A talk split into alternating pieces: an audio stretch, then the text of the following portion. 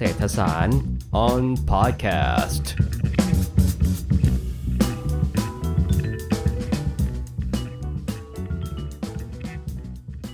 เมื่อสักประมาณต้นเดือนที่ผ่านมานะครับ ผมคิดว่าพวกเราอาจจะได้เห็นข่าวนายกรัฐมนตรีของเรานะครับ คุณประยุทธ์จันโอชาไปประชุมร่วมกับผู้นำนานาประเทศเลยนะครับ มีผู้นำคนคนสำคัญเนี่ยมากันเต็มไปหมดเลยนะครับ แต่หลายคนก็อาจจะสงสัยว่า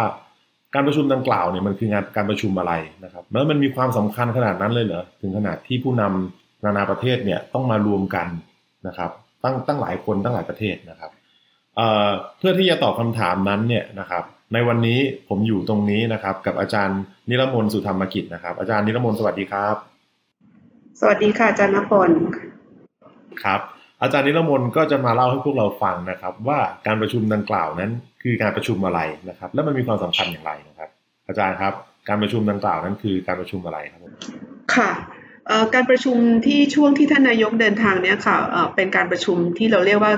การประชุมเรื่องโลกร้อนนะคะหรือเรื่อง climate change เป็นการประชุมเพื่อจะลดปัญหาการเปลี่ยนแปลงสภาพภูมิอากาศนะคะแล้วก็จะเป็นการประชุมที่อยู่ในช่วงเดือนเนี้ยค่ะ ที่ในอดีตที่ผ่านมาจะเป็นช่วงประมาณต้นเดือนธันวานะคะแล้วก็มีปรากฏอาจจะปีที่แล้วมั้งช่วงโควิดเล็กน้อยก่อนโควิด ก็มีการขยับเวลานะคะ ก็ตอนนี้ก็มาเป็นต้นเดือนพฤศจิกาแล้วนะคะ เพราะว่าบางทีธันวาไปประเทศไหนมันจะหนาวเกินอะไรเงี้ยนะคะ ก็ก็กลับขยับมาเป็นเดือนถัดเดือนพฤศจิกาอาจจะมีปลายตุลาบ้างอยู่ในช่วงเนี้ยนะคะอาจารย์ ทีนี้งานเรื่องโลกร้อนเนี่ยก็มีประชุมมาเอ่อ20 กว่าปีแล้วค่ะ ที่เราเรียกว่า เราอาจจะเรียกคำว่า COP หรือเราเรียกกันว่า COP ภาษาไทยเรียก COP 26 อะไรเงี้ยนะคะอ่าก็คือ Conference of the Parties นะคะคือประชุมของประเทศภาคีภาคีตัวนี้ก็คือกรอบอนุสัญญาการเปลี่ยนแปลงสภาพภูมิอากาศหรือ UNFCCC นะคะซึ่งก็เกิดขึ้นเมื่อปี 1995 96 97 ช่วงนั้นนะคะฉะนั้นหมายความว่า20 26 ปีที่ผ่านมาเนี่ยนะครั้งนี้เป็นครั้งที่ 26 ก็คุยกันเรื่องเนี้ยค่ะเรื่องลดเรื่องเรื่องการลดก๊าซเรือนกระจก ทีนี้ในอดีตเนี่ยรัฐรัฐบาลไทยก็อาจจะส่งเจ้าหน้าที่ไปประชุม อันนี้พูดกันแบบเน็บแนมนิดนึงนะคะ มาระยะหลังเนี่ยค่ะระยะหลังนับตั้งแต่ประมาณสักปี2550 เป็นต้นมาเนี่ยเริ่มที่เราจะมีผู้แทนระดับรัฐมนตรี ระดับนายกไปประชุมนะคะนอกจากคุณประยุทธ์แล้วก่อนหน้านี้ก็จะมีคุณอภิสิทธิ์นะคะไปได้ไปเจอกับท่านโอบามานะคะ ก่อนก็จะมีรัฐมนตรีบ้างปีก่อนนู้นก็จะเป็นรัฐมนตรีออของเรารัฐมนตรีกระทรวงทรัพย์เนี่ยนะคะไปนะคุณสราวุธนะคะคราวนี้ท่านไปเองอีกครั้งหนึ่งนะคะคือถามว่าผู้นำต้องไปค่ะ ไปแสดงจุดยืน แสดงท่าที แสดงความเห็นต่ออทัศนะหรือว่าพันธะต่อการลดกาซเรือนกระจกนะคะสมัยก่อนเนี่ยพูดถึงสมัยก่อนอาจจะไม่อย่างประเทศไทยเนี่ยอาจจะไม่จำเป็นต้องไป เพราะว่าผู้ที่มีพันธะกรณีระหว่าง ระหว่างประเทศในการลดก๊าซเรือนกระจกจะเป็นประเทศพัฒนาแล้ว ประมาณ 40 ประเทศเท่านั้นนะคะส่วนประเทศอื่นๆ แล้วอย่างเราส่งเจ้าหน้าที่เราไปส่งหน่วยงานที่เกี่ยวข้องไปประชุมแทนรัฐบาลไทยอย่างเงี้ยค่ะก็คือเพื่อไปดูว่าเออเขามีความเคลื่อนไหวอะไร แต่ตอนนี้เนี่ยอ่าแต่ตอนเนี้ยเราเรามีระยะหลังๆะค่ะตั้งแต่ Paris Agreement เราเรียกว่า Paris Agreement สักสักสามปีที่แล้วนะคะประมาณสามปีที่แล้ว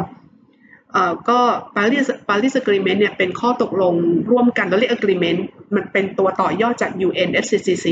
เพื่อที่จะให้ทุกประเทศไม่ใช่ 40 ประเทศอย่างนี้กล่าวทุกประเทศเลยว่าต้องแสดงเจตจำนง ว่าฉันจะช่วยลดโลกร้อนอย่างไรนะคะถ้าเป็นภาษาเศรษฐศาสตร์เนาะก็คือโลกของเรามันเป็น common property นะเป็นทรัพย์สินส่วนรวม แต่ว่าเราอะไรนะคะ ทุกคนปล่อยก๊าซเรือนกระจกมา หรือเราเราปล่อยมลพิษเนี่ยมันไม่เท่ากันเนาะแต่ประเทศใหญ่ประเทศเล็กประเทศไหนพัฒนาเร็วพัฒนาช้าฉะนั้นเเดิมเราก็บอกให้ประเทศพัฒนาแล้วเนี่ยทำสิ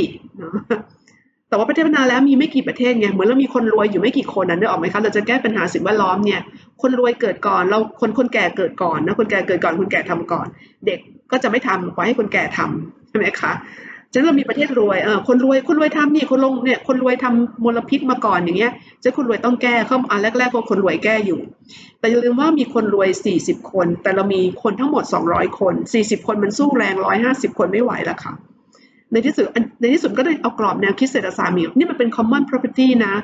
โอเค เรามี less เอ่อมีความรับผิดชอบต่างกันได้ความรับผิดชอบต่างกันในมุมมองเศรษฐศาสตร์คือต้องไม่มี free rider ถูกไหมอาจารย์เนาะ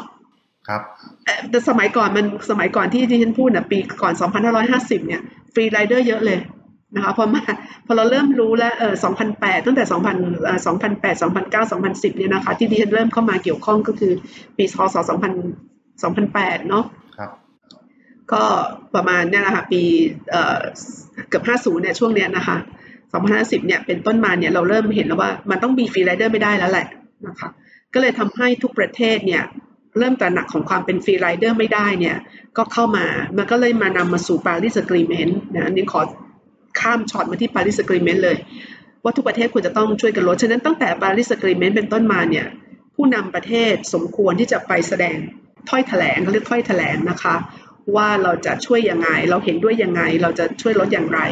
แล้วถ้อยแถลงต่อไปเนี้ยมันก็กลายเป็นว่าเอานโยบายของชาติไปนำเสนอ ว่าประเทศไทยจะทำอย่างไรดี ประเทศไทยจะมีเป้าหมายสาขาไหนเราทำดีเรา หรือว่าเรามีปัญหาอะไรเราหรือเราเอ่อทำไม่ไหวหรอก เราอยากได้รับความช่วยเหลือ คือก็พูดไปนะคือหมายความว่าเราก็ทำได้ ฉะนั้นก็คือท่านนายกต้องไปพูดเองจะดูดีหน่อยนะในในมิติของต่างประเทศถูกไหมคะ คุณจะเอารัฐมนตรีไปพูดขณะที่คนอื่นประธานาธิบดีไปอะ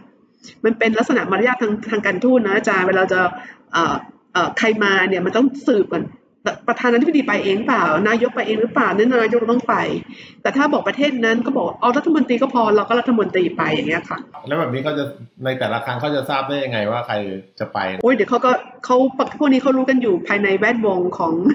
หน่วยงานที่เกี่ยวข้องค่ะอ่าเขาก็จะสืบเขาก็ถามสถานทูตไทย สถานทูตอเมริกันในเมืองไทยใครจะไป สมัยก่อนก็จะมีรัฐมนตรีกระทรวงต่างประเทศก็มี หรือไม่ก็ท่านทูต หรือไม่ก็รัฐมนตรีกระทรวงทรัพย์อะไรอย่างเงี้ยนะคะ อันนี้ก็ท่านนายกไปรู้สึกท่านจะไปแบบสองสองสามครั้งแล้วเนาะปีนี้มันมีอะไรที่มันพิเศษมากขึ้นหรือเปล่าครับทำไมมีสำหรับประเทศอ๋อมันหยุดโควิดมาด้วยละมั้งอาจารย์แล้วก็เขาคือพิเศษก็คือเราเรารู้ว่าโควิด เนี่ยทำให้ลดการเดินทางลดการปล่อยก๊าซเรือนกระจกเราลดกิจกรรมทางเศรษฐกิจไปเยอะมาก เหมือนเศรษฐกิจเรากำลังถอยเอ้ยดีนี่ มันดีสำหรับโลกร้อนนะคะ ว่าเราก็ปล่อยก๊าซเรือนกระจกเอ่อ ลดลงอย่างเห็นได้ชัด ฉะนั้นเขาก็เป็นกังวลว่าแล้วถ้าเราจะกลับมาฟื้นฟูเศรษฐกิจเนี่ยเราขอให้คำนึงถึงโลกร้อนหน่อยละกันให้มากขึ้น ไม่ใช่เหมือนจะทำเป็นเหมือนในอดีตที่คำนึงเล็กน้อยอะไรอย่างเงี้ยนะคะแล้วขณะเดียวกันประเทศไทยรัฐมนตรีที่ท่านนายกที่ไปเนี่ยท่านนายกก็นำเอาเรามีเรามีผลการศึกษาของประเทศไทยว่าเราจะสามารถบรรลุเป้าหมาย หรือช่วยลดโลกร้อน ช่วยลดลดโลกร้อนให้กับโลกนี้ได้ขนาดไหน ท่านนายกก็เลยถ้อยแถลงของท่านนายกอะค่ะก็จะเป็นตัวบอกว่าเอ่อเราเราจะช่วยลดโลกร้อนยังไงนะนี่ตัวบอกเนี้ยเอ่อคนที่อยู่นอกวงการอาจจะอ่านคำถ้อยแถลงของท่านนายกไม่ค่อยเข้าใจเนาะท่านนายกก็จะมีคำถ้อยแถลงเอ่อประเภทที่ที่บอกว่าเอ่อมันจะมีศัพท์ภาษาอังกฤษนะคะ ก็ความเป็นกลางทางคาร์บอน carbon neutral carbon neutral neutrality carbon neutral ก็คือเอ่อหลัก หลักคำนิยามก็คือว่าถ้าเราปล่อยก๊าซเรือนกระจก 100 ตัน เราจะต้องลดก๊าซเรือนกระจก เก็บก๊าซเรือนกระจกไอ้ร้อยตันที่เราปล่อยกลับคืนมานะคะ คือเราปล่อยเท่าไหร่แล้วก็เก็บพยายามทำดีอะเหมือนเราปล่อยน้ำเอ่อเราปล่อยน้ำเสียลงไป แล้วก็ต้องทำไอ้ไอ้ก่อนจะปล่อยน้ำเสียลงไปต้องทำให้มันสะอาดก่อนอะไรอย่างเงี้ยค่ะ ให้มันเทียบเท่า อันนี้คือความหมายของคำว่า neutrality ใช่ใช่ carbon neutrality กล่าวคือเขาไม่ได้นายกไม่ได้บอกว่าจะไม่ปล่อยเลย แต่ว่าปล่อยแล้วจะชดใช้โดยการที่จะดูดกลับมาคืน ใช่ค่ะ เช่น อาจารย์ขับรถยนต์อ่ามีเราขับรถยนต์เราปล่อยก๊าซเรือนกระจกเราปล่อยคาร์บอนไดออกไซด์จากการการเผาไหม้ดับเชื้อเพลิงเนาะดิฉันจะทำ carbon neutral ยังไงที่ขอปลูกต้นไม้ ไปชดเชยไอ้ส่วนที่ดิฉันปล่อย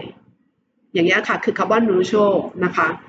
คือแต่ถ้าดิฉันทำเองไม่ได้ดิฉันก็ต้องไปขอให้ใครช่วยทำฉะนั้นเอ่อ ในกรณีของ sector ในประเทศไทยยังมี sector พลังงานกับ sector ขนส่ง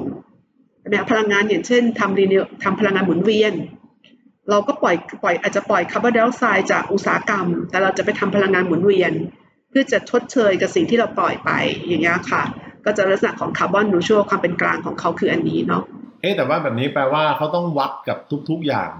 วัดค่ะมีการวัดใช่อาจารย์ เราจะต้องทำรายงาน เขาเรียกภาษาทางภาษาทางโลกร้อนเนี่ยเขาเรียกว่าขับแก๊ส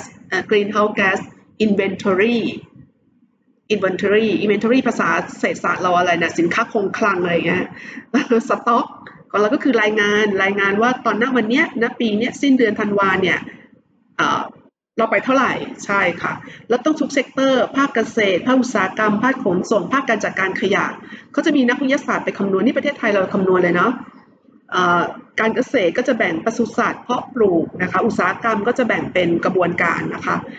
ขยะปล่อยเท่าไหร่ ภาคป่าไม้ ถ้าเราตัดไม้เราก็คือเราปล่อยนะ ตัดไม้ออกจากป่านี่คือปล่อย แต่ถ้าเราตัดไม้เราไม่เผา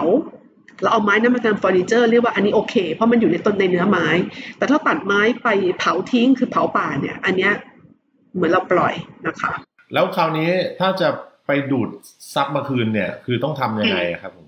ถ้าประเทศเราก็คือปลูกต้นไม้ หรือไม่ถ้าเป็นสายวิทยาศาสตร์ทางยุโรปเขาเรียกว่ามันมีเทคโนโลยีในการดูดเก็บคาร์บอนไดออกไซด์ในบรรยากาศลงสู่ใต้ดิน เปลี่ยนสภาพแก๊สให้เป็นของเหลว กันกันกันแก๊สจะเป็นของเหลวนะคะก็อันนี้เป็นทางวิทยาศาสตร์ ซึ่งเป็นใช้เทคโนโลยีค่อนข้างสูงนะคะ ใช้เงินเยอะอยู่นะคะแต่ถ้าเป็นบ้านเราอย่างบ้านเราเนี่ยปลูกต้นไม้ก็ได้ค่ะอาจารย์ แต่แน่นอนโลกเราพื้นที่บ้านเราปลูกต้นไม้คงคงไม่ไม่เพียงพอหรอก วิธีการก็คือไม่ปล่อยจะดีกว่า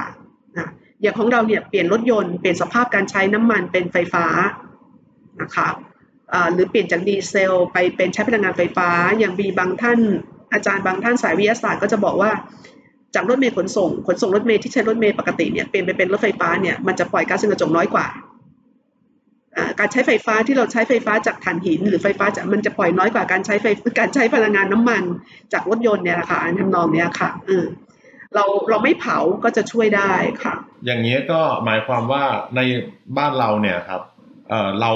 เรามีการปล่อยเพิ่มมากขึ้นทุกๆ ปียกเว้นช่วงโควิดใช่ไหมครับใช่ใช่ใช่ใช่หมายความว่าเขตป่าในบ้านเราก็จำเป็นต้องเพิ่มขึ้นอย่างนี้แหละครับหรือว่าไปปลูกหรือว่าป่าไอ้ปลูกต้นไม้นี่คือปลูกที่ไหนให้ใครปลูกนะครับผมเออต้องเอ่อจริงๆแล้วเนี่ยถ้าประชาชนช่วยกันทำเหมือนที่เราเอ่อ คือถามว่าใครปลูกก็คือเราหนึ่งประเด็นที่หนึ่งก็คือเราไม่ตัดก่อนนะเราไม่ทำลายป่าเนาะแล้วก็มีการส่วนป่าที่ทำลายไปแล้วด้วยความคนจนนะเนาะหรือว่าคนที่ต้องการแสวงหารายได้เนี่ยนะคะสามารถปลูกเปลี่ยนพืช พืชที่ว่าไม่ใช่ต้องเป็นป่าอะไรนะคะ คือเปลี่ยนจากไม้พืชไร่อะเป็นไม้ยืนต้นก็เป็นตัวเก็บ คือทำต้นไม้ให้มันโตอะเอาง่ายๆเนาะเราเราปลูกหญ้ากับปลูกต้นไม้เนี่ยบางคนปลูกต้นไม้เนี่ยเก็บคาร์บอนไดออกไซด์ได้ดีกว่าปลูกหญ้า แต่นักนักวิทยาศาสตร์บางคนบอกขอให้มีมอสหญ้ามอสเนี่ยเก็บคาร์บอนไดออกไซด์ได้ดีกว่าข้าวได้ดีกว่าต้นไม้อีก เพราะว่ามันเก็บมันที่เก็บในดินนะคะ เราไม่ได้อยู่ที่เนื้อไม้อย่างเดียวก็ต้องไปดู แต่ว่ามันมีวิธีถามว่าใครเนี่ยแหละ ก็คือต้องทั้งรัฐบาลต้องทั้งหน่วยหน่วยทุกหน่วยงานนะคะ คือแต่ต้องแรงจูงใจนะเศรษฐศาสตร์ต้องมีแรงจูงใจนะคะใช่ไหมเราจะเปลี่ยนเราจะมีอย่างนี้ด้วยกันว่าคนในกรุงเนี่ยมันไม่มีที่ปลูกต้นไม้แล้ว ถามว่าจะไปปลูกต้นไม้ยังไง ให้มันดูดคาร์บอนที่คนกรุงปล่อยเนี่ยไม่มีทางชนะอะค่ะนะคะฉะนั้นก็ต้องไปให้ทางอื่น ระบบเราก็คือต้องสร้างแรงจูงใจให้คนอื่นปลูกต้นไม้แทนเรา ระบบจูงใจเนี้ยก็คือถ้าประชาชนคุยกันอะซื้อที่มารวมกันซื้อที่ที่หนึ่งเอางี้ง่าย ๆ เลยเนาะเราไม่เราไม่ค้นสวนลุมเนี่ยเราเก็บสวนลุมไว้เป็นปอด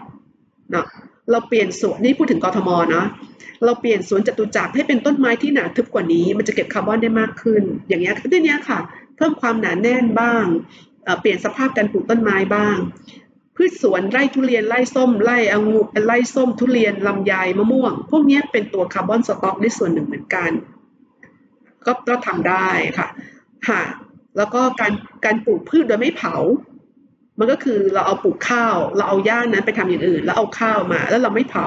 หญ้าตัวนั้นจะเป็นปุ๋ยต่อ ฉะนั้นมันก็จะไม่มีการปล่อยคาร์บอนไดออกไซด์เกิดขึ้นเลยนะคะ อย่างนี้ค่ะ เออไอเรื่องการการแบบเอาเอ่อชดเชยนะครับ เพื่อให้นิวทรัลเนี่ยการชดเชยอะมันมันโดนจำกัดเฉพาะในพื้นที่ในประเทศไทยไหมครับ คือผมกำลังหมายความว่าในใน คือตะกี้นี้ใช่ไหมเราเราทราบว่าแบบกิจกรรมที่มันปล่อยบริเวณที่มีการปล่อยก๊าซเยอะเนี่ย น่าจะเป็นบริเวณในเมืองใช่ไหมครับ หรือบริเวณที่เป็นแหล่งโรงงานอุตสาหกรรมใช่ไหม แต่เราพูดถึงว่าแบบบริเวณที่จะชดเชยได้เนี่ย ก็น่าที่จะเป็นบริเวณอื่นนอกเมืองไปคราวนี้คำถามก็คือว่าแบบมันจำเป็นที่ต้องจำกัดเฉพาะอยู่ในประเทศไทยไหมครับ ถ้าอย่างนั้นทำไมเราถึงไม่มองถึงเรื่องการแบบปลูกในประเทศอื่น เพื่อที่จะชดเชยอะไรเงี้ยอ่าอันนี้อาจารย์ อันนี้มันเป็นนกลไกระหว่างประเทศ เนี่ยแหละคือสิ่งที่นายกต้องไปพูด แล้วก็นายกไปคุยแล้วก็เจรจา สิ่งที่นายกรัฐมนตรีไปพูดที่ COP seven COP เนี่ยค่ะเรื่องการประชุมแบบเนี้ย ไปเพื่อให้เห็นว่าเราจะทำภายในประเทศเราก่อนนะคะนั้นท่านนายกก็จะบอกว่าประเทศไทยทำเราได้แค่ไหนนะคะแล้วถ้าเกิดเราต้องการมีความร่วมมือระหว่างประเทศ เราจะทำได้เยอะกว่านี้นะคะวิธีทำได้เยอะกว่านี้เนี่ยอาจารย์อันนี้ก็เป็นเป็นคำถามที่ซับซ้อนขึ้นนิดหนึ่งสมมุติว่าเราอยากจะให้ประเทศลาวหรือประเทศพม่าเนี่ยไม่เผาและปลูกต้นไม้ไว้ถูกไหมแล้วประเทศไทยจ่ายเงินบริจาค อันนี้คือประเทศไทยร่วมมือกับลาว คือประเทศไทยหมดหมดความสามารถในการปลูกต้นไม้แล้วแหละ แต่ประเทศลาวยังมี ฉะนั้นรัฐบาลไทยจะไม่ไปส่งเสริมการตัดต้นไม้ในลาว แต่ต้องไปส่งเสริมในการปลูกต้นไม้ในลาว ทีนี้วิธีการไปส่งเสริมทำยังไง บริจาคเงินบ้าง ซื้อคาร์บอนเครดิต อันนี้ก็จะเป็นภาษาใหม่บ้างนะคะ คือไปไปจับจ้างอะ ไปจ้างประเทศรัฐบาลลาว รัฐบาลลาวบอก ฉันจนนะ ฉะนั้นฉันจะต้องดัดแปลงพื้นที่อันหนึ่งมาเป็นปลูกข้าวให้เลี้ยงคนในลาว หรือคนพม่าก็ตาม หรือกัมพูชาก็ตาม รัฐบาลไทยบอกไม่เป็นไรเดี๋ยวทุกคนเราจะดูแลคนจนของคุณโดยการจ่ายเงินจ้างเขาในการดูแลต้นไม้แต่ต้องมั่นใจว่าต้นไม้ยังอยู่นะคะอันทำนองนี้คือต้องมีระบบที่ร่วมมือกันทำมันก็ win-win ทั้งคู่นะคะเหมือนเหมือนอินโดนีเซียเนี่ยอินโดนีเซียเขาเคยประกาศว่าเขาจะไม่ไม่สัมเขาจะไม่เผาต้นไม้เขาจะไม่เผาป่าและเพื่อปลูกเพื่อปลูกพืชนะคะแต่เขาทำไม่ได้หรอกเพราะว่าเขามีงบประมาณจำกัดเขาคนเขาเยอะ จะทำได้ก็ต่อเมื่อได้รับความช่วยเหลือจนประเทศยุโรปบางประเทศให้เงินบริจาคอินโดนีเซียไป รณรงค์ให้คนเปลี่ยนพืชรณรงค์ให้คนไปดูแลการการการไฟไฟป่าค่ะเพราะเขาเสี่ยงไฟป่า อันนี้พูดถึงไฟป่าธรรมชาติโดยที่ไม่มีฝีมือมนุษย์อะไรเงี้ยนะคะนั่นการเจรจาที่ที่เราไปคุยกันอย่างเงี้ยทุกปีก็จะไปเจรจา แล้วก็จะมีห้องเล็กๆค่ะอาจารย์ห้องเล็กๆเป็นเป็นซอยๆย่อย ห้องนี้ว่าด้วยเรื่องนี้เรื่องนี้เรื่องนี้นะคะ พอคุยห้องเรื่องนี้เขาจะดูว่าทำอะไรกันได้บ้าง มีความร่วมมือด้านไหนมีกลไกอะไร แล้วเรียกว่ากลไกนะคะกลไกบางอย่างเป็นกลไกให้เงินกู้ ให้เงินช่วยเหลือ กลไกบางอย่างเป็นกลไกตลาดคาร์บอนเราเรียกว่าสีตลาดคาร์บอนมีแจก แล้วก็กลไกการให้เงินช่วยเหลือกลไกการโอ้ยมันมีเรื่องโลกร้อนนะมีคนได้รับความเดือดร้อนเราเรียกว่า loss and damage เช่นน้ำทะเลสูงขึ้น กัดเซาะชายฝั่งเขาก็จะมีกลไกในการไปช่วยดูแล มันก็เลยต้องเป็นห้องย่อย นายกเอาเรียกว่าผู้นำประเทศไปพูดภาพใหญ่ก่อนของตัวเองท่านทำอะไรบอกตัวเองก่อน จากนั้นแล้วเนี่ยทำได้มากน้อยแค่ไหนเขาก็จะทุกคนเล่งเพ่งเล็งนะคะ EU ก็จะมาดูประเทศไทยประเทศไหนอะไรยังไง อินโดนีเซียก็จะมาเปรียบเทียบประเทศไทยทำอะไร แล้วเขาก็จะมาดูว่ามีอะไรที่ร่วมกันได้บ้าง โดยเฉพาะประเทศอาประเทศเราเนาะอาเซียนของเราห้าประเทศของเราเนี่ย เรามีพื้นที่ติดต่อร่วมกันฉะนั้นต้องดูแลร่วมกันอย่างนี้ค่ะ มันก็ทำงานร่วมกันได้นะคะ ก็ไปเจอกันที่นั่นแหละหรือจะประชมไปเจอในประชาคมอาเซียนเสร็จแล้วก็จับมือเป็นแพ็คของอาเซียนไปคุยกันที่กลาสโกหรืออะไร ค่ะอ๋อครับ ก็คือมีช่องทางหลากหลายในการ มีมีอาจารย์ใช่ ถ้าเราประกาศเจตนารมณ์แล้วเรารู้ว่าเราเป็นยิ่งประเทศไทยเป็นประเทศที่ค่อนข้างรวย เมื่อเปรียบเทียบกับ CLMV เนาะเราก็ต้องเป็นพี่ใหญ่ใช่ไหมแล้วก็เป็นคนให้เงินบริจาคมันเดี๋ยวนี้ CLMV ก็อาจจะไม่สนใจประเทศไทยก็ได้ไปสนใจประเทศอื่นที่รวยกว่า อันนี้ก็แล้วแต่การเจราจา นี่คือกลไกการเจราจากลยุทธ์การเจราจาการความร่วมมืออย่างเงี้ยค่ะอาจารย์ค่ะโอเค อันนี้คือสิ่งที่มันเกิดขึ้นเนาะในในการประชุมนะครับถ้าเราถอยออกมาจากการประชุมสักเล็กน้อยครับอาจารย์ อาจารย์พอจะให้ภาพให้พวกเราเห็นได้ไหมครับ ว่าแบบปัญหาโลกร้อน ปัญหาการเรือนกระจกเนี่ยครับปัญหาการปล่อยคาร์บอนเนี่ยในปัจจุบันในโลกนะครับ มันมีความรุนแรงถึงเพียงใด แล้วมันก็มันมีความจำเป็นมากน้อยขนาดไหน ถึงขนาดที่เราจะต้องมีการประชุมกันเพื่อที่จะตกลงหาวิธีการในการจัดการมัน อาจารย์ลองคิดดูว่าเมื่อสักร้อยปีที่แล้วนะคะอุณหอันนี้พูดถึงภาพโดยรวมของโลกในฐานะโลกนะโลกทั้งหมดเนี่ยเราเขาพิสูจน์แล้วว่าอุณหภูมิของโลกเราเนี่ยสูงขึ้นจากเดิม 1.1.5 องศาเซลเซียสแล้ว เมื่อเทียบกับ 1,900 กับ 1,890 นะคะ 1,890 เป็นช่วงที่เกิดการปฏิวัติอุตสาหกรรม เป็นช่วงที่เริ่มใช้น้ำมันเชื้อเพลิง พอ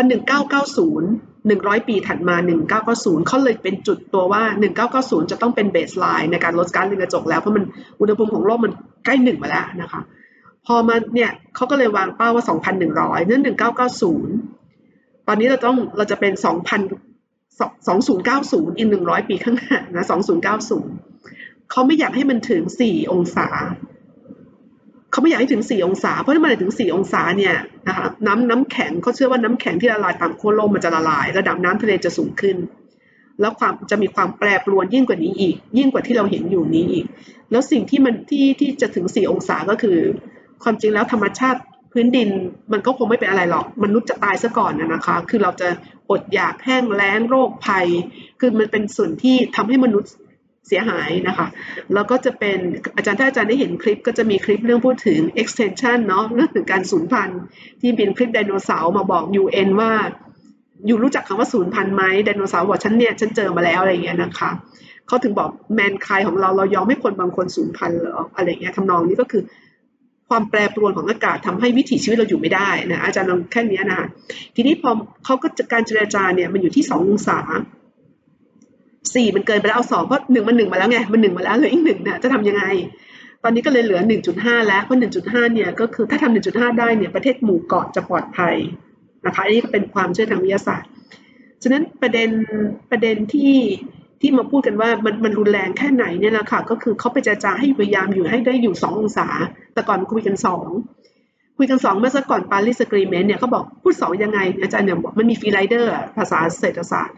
พอ free free rider เขาสององศาพูดมาเถอะ นักวิชาการพูดเถอะอะไรอย่างเงี้ยนักประเทศรวยพูดเถอะแต่ชาวบ้านไม่สนใจ เพราะไม่เข้าใจด้วยไม่สนใจด้วยฉะนั้นก็เลยกลัวเป็นสี่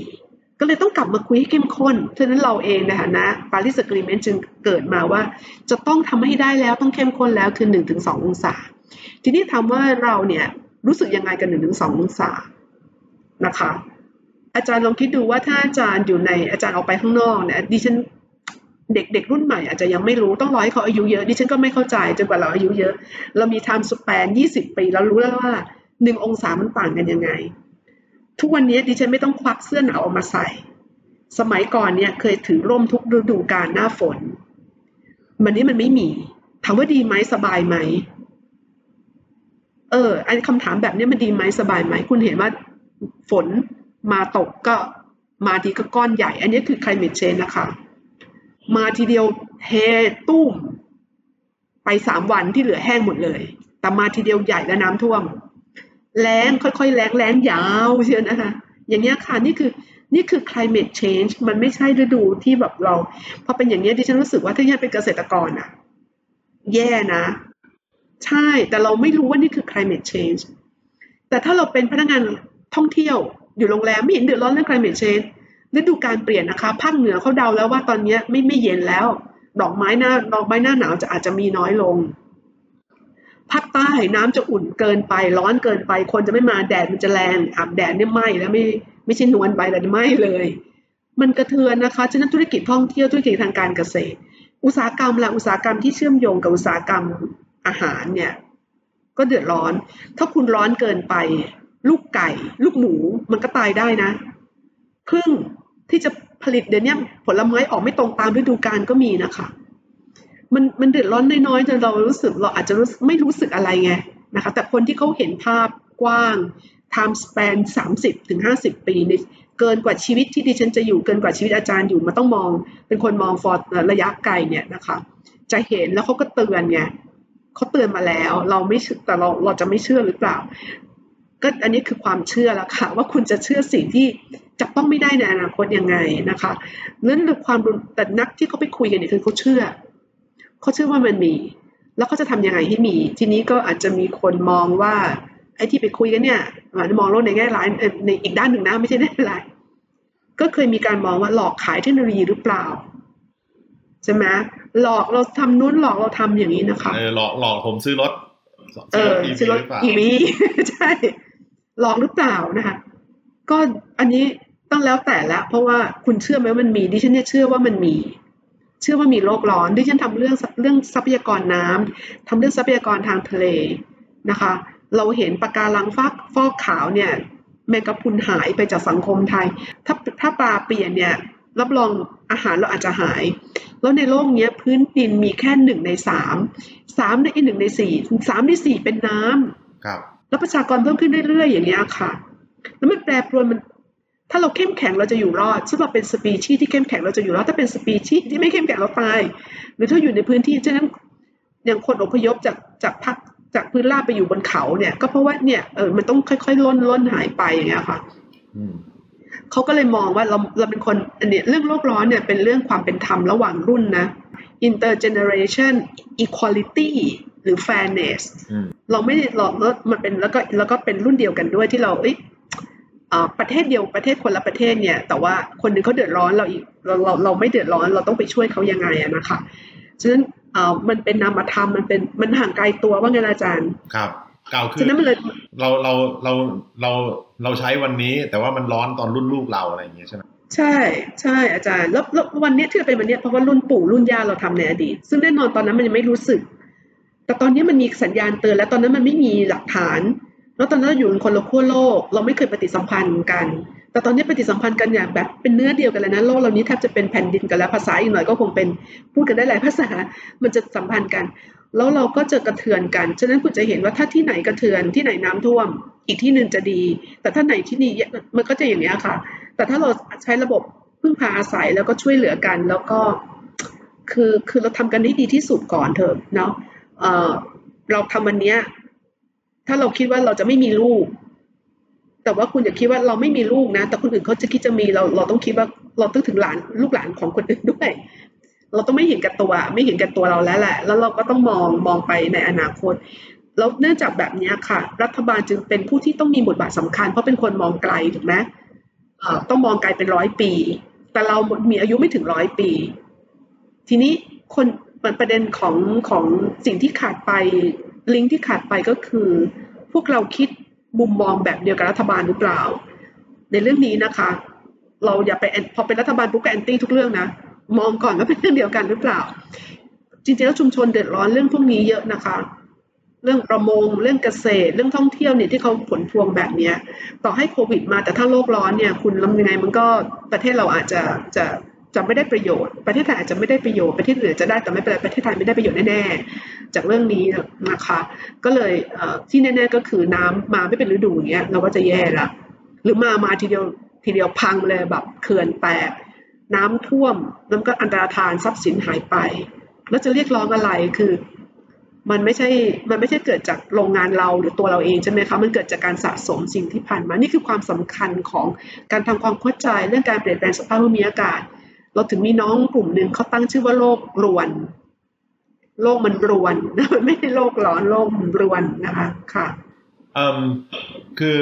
สมมติว่าผมเชื่อนะครับอาจารย์ผมพยายามที่จะประหยัดนะครับผมพยายามที่จะไม่เดินทาง หรือว่าผมพยายามที่จะใช้รถเมล์เนี่ยคำคำถามก็คือว่าแบบระดับไหนเนี่ยมันคือระดับที่มันเหมาะสมนะครับ อย่างเช่น ผมผมขับรถคนเดียวอย่างเงี้ยโอเค แต่ทุกๆวันนี้ก็อาจมีคนเขาจะพูดว่าแบบการที่เราใช้รถคนเดียว อาจจะเป็นสิ่งที่ไม่เหมาะสมใช่ไหมครับเอองั้นผมเอาอย่างนี้ไหมผมเอารถจากรถยนต์ผมมาใช้มอเตอร์ไซค์แทนคำถามก็คือ เอ๊ะ แล้วผมทำไม่ได้ดีกว่านั้นเหรอทำไมผมไม่เดินทำไมผมไม่ขี่จักรยาน อะไรคือระดับที่มันเหมาะสมในการที่เราจะเอ่อนำมาใช้ในการดำเนินชีวิตถ้าถ้าถ้ามองอย่างเงี้ย พี่ก็คิดคล้ายๆอาจารย์ตอนแรก ๆ เหมือนกันเนาะ แต่ถ้าพี่คิดว่าพี่ปรับเปลี่ยนตามความเหมาะสมของตัวเอง ตอนนี้ก่อนออลดลดลดขยะตัวเองก่อนนะปรับเปลี่ยนเช่น แยกขยะก่อน อาจารย์รู้ไหมว่าขยะเนี่ยเป็นตัวก่อให้เกิดโลกร้อนรุนแรงมากกว่าการการปล่อยก๊าซเรือนกระจกการปล่อยคาร์บอนไดออกไซด์อีกเพราะแก๊สมีเทนหนึ่งหนึ่งตันเนี่ยมันเท่ามันมีความร้อนถึง 21 เท่าของคาร์บอนไดออกไซด์ คือถ้าคุณหายใจเป็นหายใจออกเป็นคาร์บอนนะ หายใจเข้าไปเอามืออังไว้เนี่ยเป็นความร้อนใช่ไหมถ้ามีมีเทนอยู่ตรงเนี้ย21เท่าอะ มันร้อนถึง21เท่า อะนะคะฉะนั้นเนี่ยถ้าเราแยกขยะได้ แยกขยะอินทรีย์ขยะพลาสติกขยะอื่นออก แล้วอินทรีย์ให้มันย่อยสลายตามธรรมชาติ ไม่ไปทำให้เกิดแก๊สมีเทน เพราะเพราะมันมีพลาสติกเพราะมันมีกระดาษเพราะมีสิ่งที่ไม่ย่อยสลายทำให้มันเผาไหม้ไม่เต็มที่มันมันหมักหมมไม่เต็มที่เนี่ยค่ะ เราลดโลกร้อนได้แหละอย่างเงี้ยคือขอให้เปลี่ยนพฤติกรรม อาจารย์จะเปลี่ยนจากรถเก๋งเป็นเดิน ถ้าถ้ามันไม่ไม่ลำบาก เช่นอยู่ในหอพักอะอยู่หอพักอยู่อยู่หอพักกับกับสมมติธรรมศาสตร์ลังสิตเนาะอยู่หอกับอยู่ออฟฟิศเนี่ยขับรถก็ได้แต่เป็นเป็นเดินดีกว่าไหมเพียงแค่นี้แหละค่ะอาจารย์เล็ก ๆ น้อยๆแล้วถ้าทุกคนเปลี่ยนเล็ก ๆ น้อยๆไม่จำเป็นต้องสวิชแบบหน้ามือเป็นหลังมือ อาจารย์ก็ขับรถเก่งก็ไม่เป็นไรนะคะก็ยังขับรถเก่งได้ แต่ว่าระยะทางสั้นขึ้น ไม่จำเป็นจะต้องแบบ ไปเอ็กซ์ตรีมจนเปลี่ยนเป็นจักรยานทันที แล้วก็ไปอยู่ในจักรยานที่แวดวงของความอันตรายอย่างเงี้ยอาจารย์ มันอาจจะไม่เหมาะกับตัวเราเงี้ยค่ะ แต่ถ้าทุกคนเปลี่ยนเล็กๆน้อยๆแล้วแล้วแล้วระบบดี คนก็จะเปลี่ยนไปในทางที่ดีอาจารย์พี่ชื่อพี่พี่ก็เลยคิดว่า เราไม่ต้องคาดหวังว่าจะต้องไปแบบextreme ทีเดียวนะคะเปลี่ยนเล็ก ๆ น้อยๆก่อน แล้วแต่ทั้งนี้ทั้งนั้นเนี่ยสิ่งที่อาจารย์พูดเรื่องการขนส่งเนี่ยมันเป็น infrastructure ที่เราต้องลงทุน ใช่ไหมแล้วเราก็ต้องดูดูนิสัยดูแล้วพี่คิดว่ารัฐบาลไทยผังเมืองไม่ดีอะอาจารย์ถ้าผังเมืองดีนะไอ้ระบบเนี้ยมันอาจจะหายไปก็ได้ระบบที่เราคุยกันเนี้ยนะอาจจะเป็นจักรยานกันหมด เพราะระบบผังเมืองดี ระบบการวางผังเมืองแล้วก็ไม่ไม่เปลี่ยนผัง ไม่ใช่นึกอยากจะไม่ก็เปลี่ยน คือถ้าเป็นการจราจรจักรยานมันเคยตั้งคำถามอยู่เนาะเด็ก ๆ ก็เคยตั้งทำไมไม่ขี่จักรยานล่ะนะคะแล้วก็อีกอย่างหนึ่ง สังคมไทยเราเราไม่กรุงเทพแล้วกทมอาจารย์พี่อยู่บ้านไกล อาจารย์อยู่บ้านไกลมาทำงานที่ไกล อาจารย์จะขี่จักรยานก็ไรมันก็ใช่ที่ แต่ถ้าอาจารย์เปลี่ยนรถเปลี่ยนโหมด transportation อะไรอย่างเงี้ยค่ะ มันช่วยแล้วแหละคือเป็นพี่ว่าไอ้ความเหมาะสมมันอยู่ที่เราก็จะเราค่อยๆ ลดค่อย ๆ เปลี่ยนนะรู้เรารู้ก่อนว่าจะเปลี่ยนยังไงนะคะ แล้วพอถึงจุดจุดหนึ่งแล้วมันมากกว่านี้ไม่ได้อีกแล้วในแค่นี้คราวนี้ก็มาถามคำถามต่อว่ามันมีระบบอินฟราสตรักเจอร์สิ่งอำนวยความสะดวกอะไรที่ ที่จะเปลี่ยนให้คนเปลี่ยนพฤติกรรมอย่างนี้ได้บ้างไหม อาจารย์แค่ไปโรงแรมโรงแรมเนาะใช้ผ้าเช็ดตัวสมมติถ้าพักเนี่ย อยู่สองคืนมันไม่เปื้อนอะ่ะ ไม่เห็นจะเป็นต้องส่งซักเนี่ยมันก็ช่วยแล้วอันนี้ก็ช่วยแล้วค่ะ ประหยัดน้ำอะไรอย่างเงี้ยนะมันมันทำได้ทำได้อาจารย์ แต่ว่าเราไม่รู้มากกว่ามั้งว่าอะไรคือที่จะช่วยลดใช่ไหมครับอันนี้ก็คือคำแนะนำก็คือแบบทำเท่าที่เราจะทำได้ใช่ไม่ให้แบบชีวิตเราแบบ อยู่ในสภาวะที่ลำบากจนเกินไปใช่ และนั่นแหละครับ คือคอป26 แล้วก็ความคิดเห็นของอาจารย์นิรมนเกี่ยวกับเรื่องโลกร้อน และปัญหาสิ่งแวดล้อมที่เกิดขึ้นในทุกวันนี้นะครับ ยังไงถ้าวันนี้ผมขอบคุณอาจารย์นิรมนมากนะครับอาจารย์ครับขอบคุณครับ ขอบคุณค่ะ ยินดีค่ะ สวัสดีค่ะ ครับ แล้วก็ผมฝากผู้ฟังทุกคนติดตามเศรษฐสาร on podcast ของพวกเราใน episode ถัดไปด้วยนะครับ สวัสดีครับ